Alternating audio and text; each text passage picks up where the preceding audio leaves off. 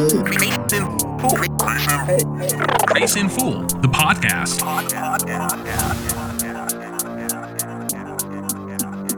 Have you ever felt like God was mad at you and he might not forgive you this time? Or are you worried that he was going to spit you out because you're lukewarm? Why is it that we think like this? Maybe it's because we're told to think like this.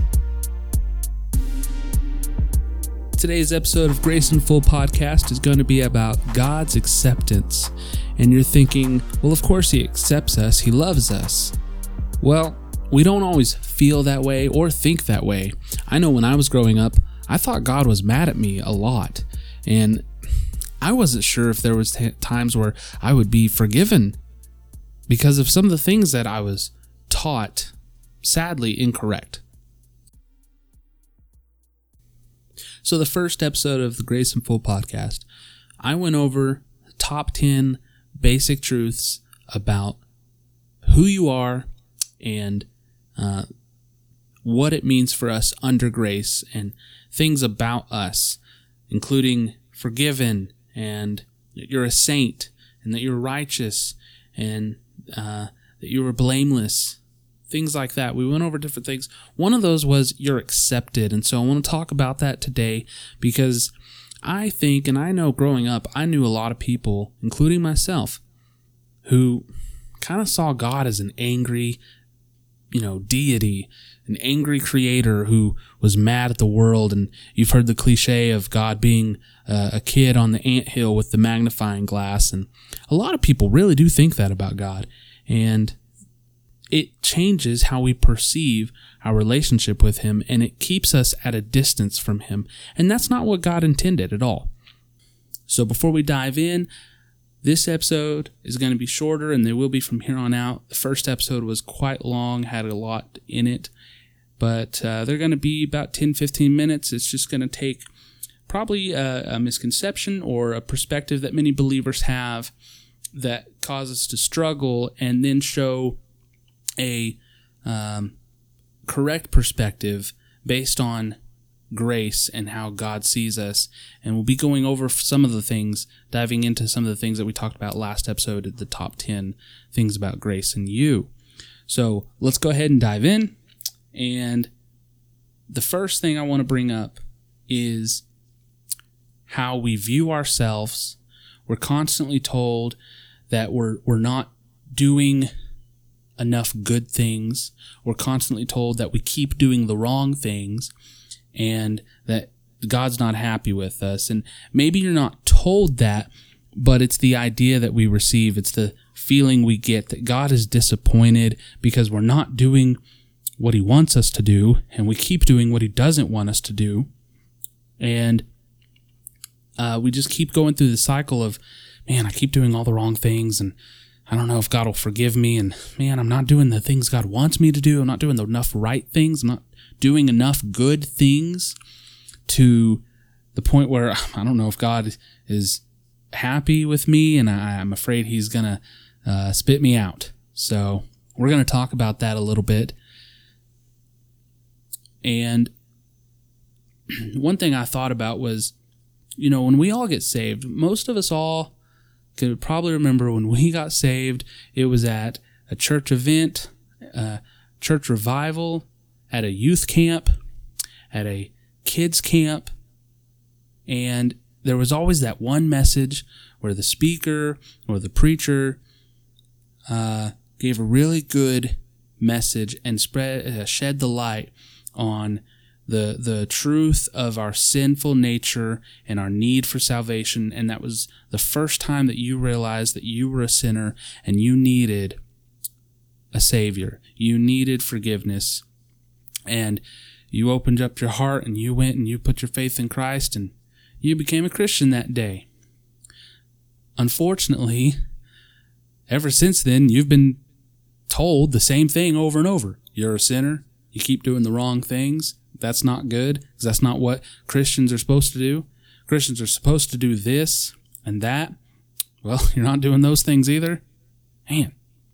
And you just get bogged down with this constant almost depression, I guess. I mean, just this feeling that God is just disappointed in you. And somewhere along the way, I'm sure it happened for me in middle school multiple times. My youth group and people in the youth group and the pastor of that church, I remember hearing those references to God's going to leave you to your sinful desires. God is going to spit you out because you're not hot or cold. And it left me feeling, quite frankly, pretty discouraged of my life with Christ and this intimate relationship I'm supposed to be having. And it wasn't until I found the truth that I actually experienced a relationship and intimacy and a closeness. And I know that now I can walk side by side with God and not have the guilt and not feel like God's mad at me anymore. So the first thing I want to point out is that, one, your salvation is forever. It's always going to last. We can know this because of grace. Under grace, we are free to live and be imperfect. It is okay to not be perfect because God doesn't want us to be perfect. He wants us to live under grace and rest in Him. Jesus is the perfect one, right? Romans 6 says, knowing this, that our old man was crucified with Him, that the body of sin might be done away with, that we should no longer be slaves to sin. And we are now free from sin. And that just means that we are free and we don't have to be slaves to this sinful nature. We can live in our new nature. Because last week we talked about the old has passed away, all things are new, we are a new creation. We are actually able now to walk according to the Spirit instead of according to the flesh, like Romans says. Another thing we can know is that we are being sanctified. We are in the process of sanctification. I think I hit on that in the first episode, that sanctification is the process of God perfecting us. No, we're not going to be perfect, but is the process of God working in us to get rid of the old habits that are in the flesh. We're still in this earth and we're not going to be perfect. We're still going to sin. We're still going to be tempted and we're still going to fail. But because of grace and because of sanctification, God's not mad at you when you sin. One, all your sins are forgiven anyway, but two, He's not surprised, He's not angry, He's not upset. It's just, well, that's okay. That's not who you are. You're not a sinner anymore. Don't get discouraged. Just keep on going. It's okay. My Son died for you, and His blood covers you. I see you as righteous. Hebrews 10 says, for by a single offering He has perfected for all time those who are being sanctified. Philippians 1:6 says, I am sure of this, He who began a good work in you will bring it to completion in the day of Jesus Christ. So we know that we're being sanctified. It's a process. We don't have to be perfect from day one. And because we live under grace, we're not required to be perfect. You say, what about in the Bible where it says, God's going to leave you to your sinful desires, or He's going to spit you out because you're lukewarm? Well, that verse, there's a specific verse that says God gave them over to their sinful desires, but it's talking about a very specific them. And nowhere does it say that you have to keep asking for forgiveness, because it's already forgiven.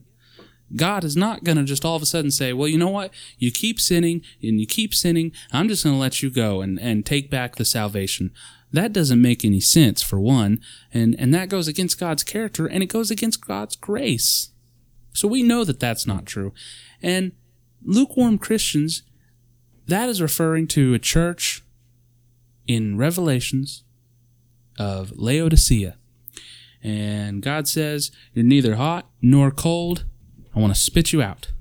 That's talking about water. And the characteristics and properties of water. Hot water is rejuvenating. Hot water is healing, you know, it has healing properties. Cool, cold water, crisp, refreshing, good to drink. Lukewarm? It's gross. It doesn't do anything. And that's what God was saying. You don't do anything. You don't provide anything as a church, not as a person.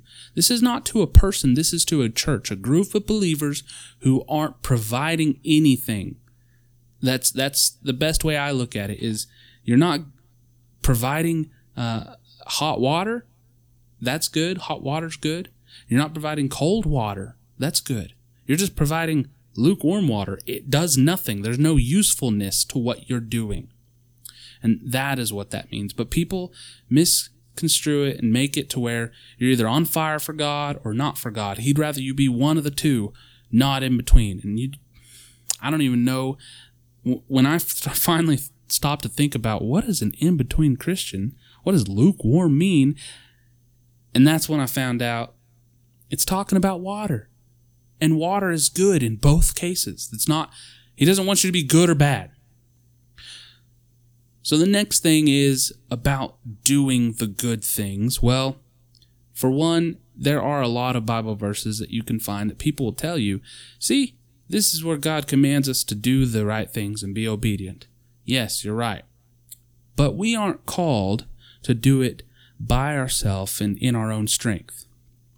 We will never be good enough in our own flesh to please God and get His seal of approval. That is what grace is for also. Ephesians 2:10 talks about God preparing us or preparing good works for us to walk in, which means it's not about doing the good works. It's about walking in obedience. Walking. That sounds easy, right? It's not about trying, it's not about working hard, it's about walking in obedience, trusting God, following where He's leading.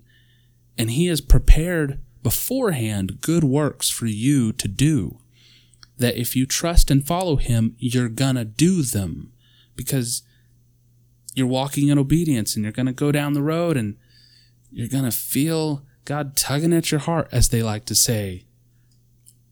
Or you're going to feel this sensation, or you're just going to feel led to go talk to this person, or to pray for this, or to do this. Little things like that, good works that God has called you to do in. And the Holy Spirit produces these good works in you, expresses Himself through you, and produces the fruit. Just hit on that real quick. A lot of people think that we're supposed to be producing fruit by our actions, and that's not true. The fruit of the Spirit is something that the Holy Spirit makes inside of us. Matthew 11:30 says that God wants us to rest. Jesus will give rest because His yoke is easy and His burden is light. I'm not saying that being a Christian is easy and following God is easy. I'm just saying that it is not expected of us to, all right, you're a Christian? Cool. Now, here's your list of commandments. Go do them. Good luck. No, that's not what it is. So, real fast, just before we go, we live under grace. We are being sanctified. We are able and free to live perfectly imperfect lives.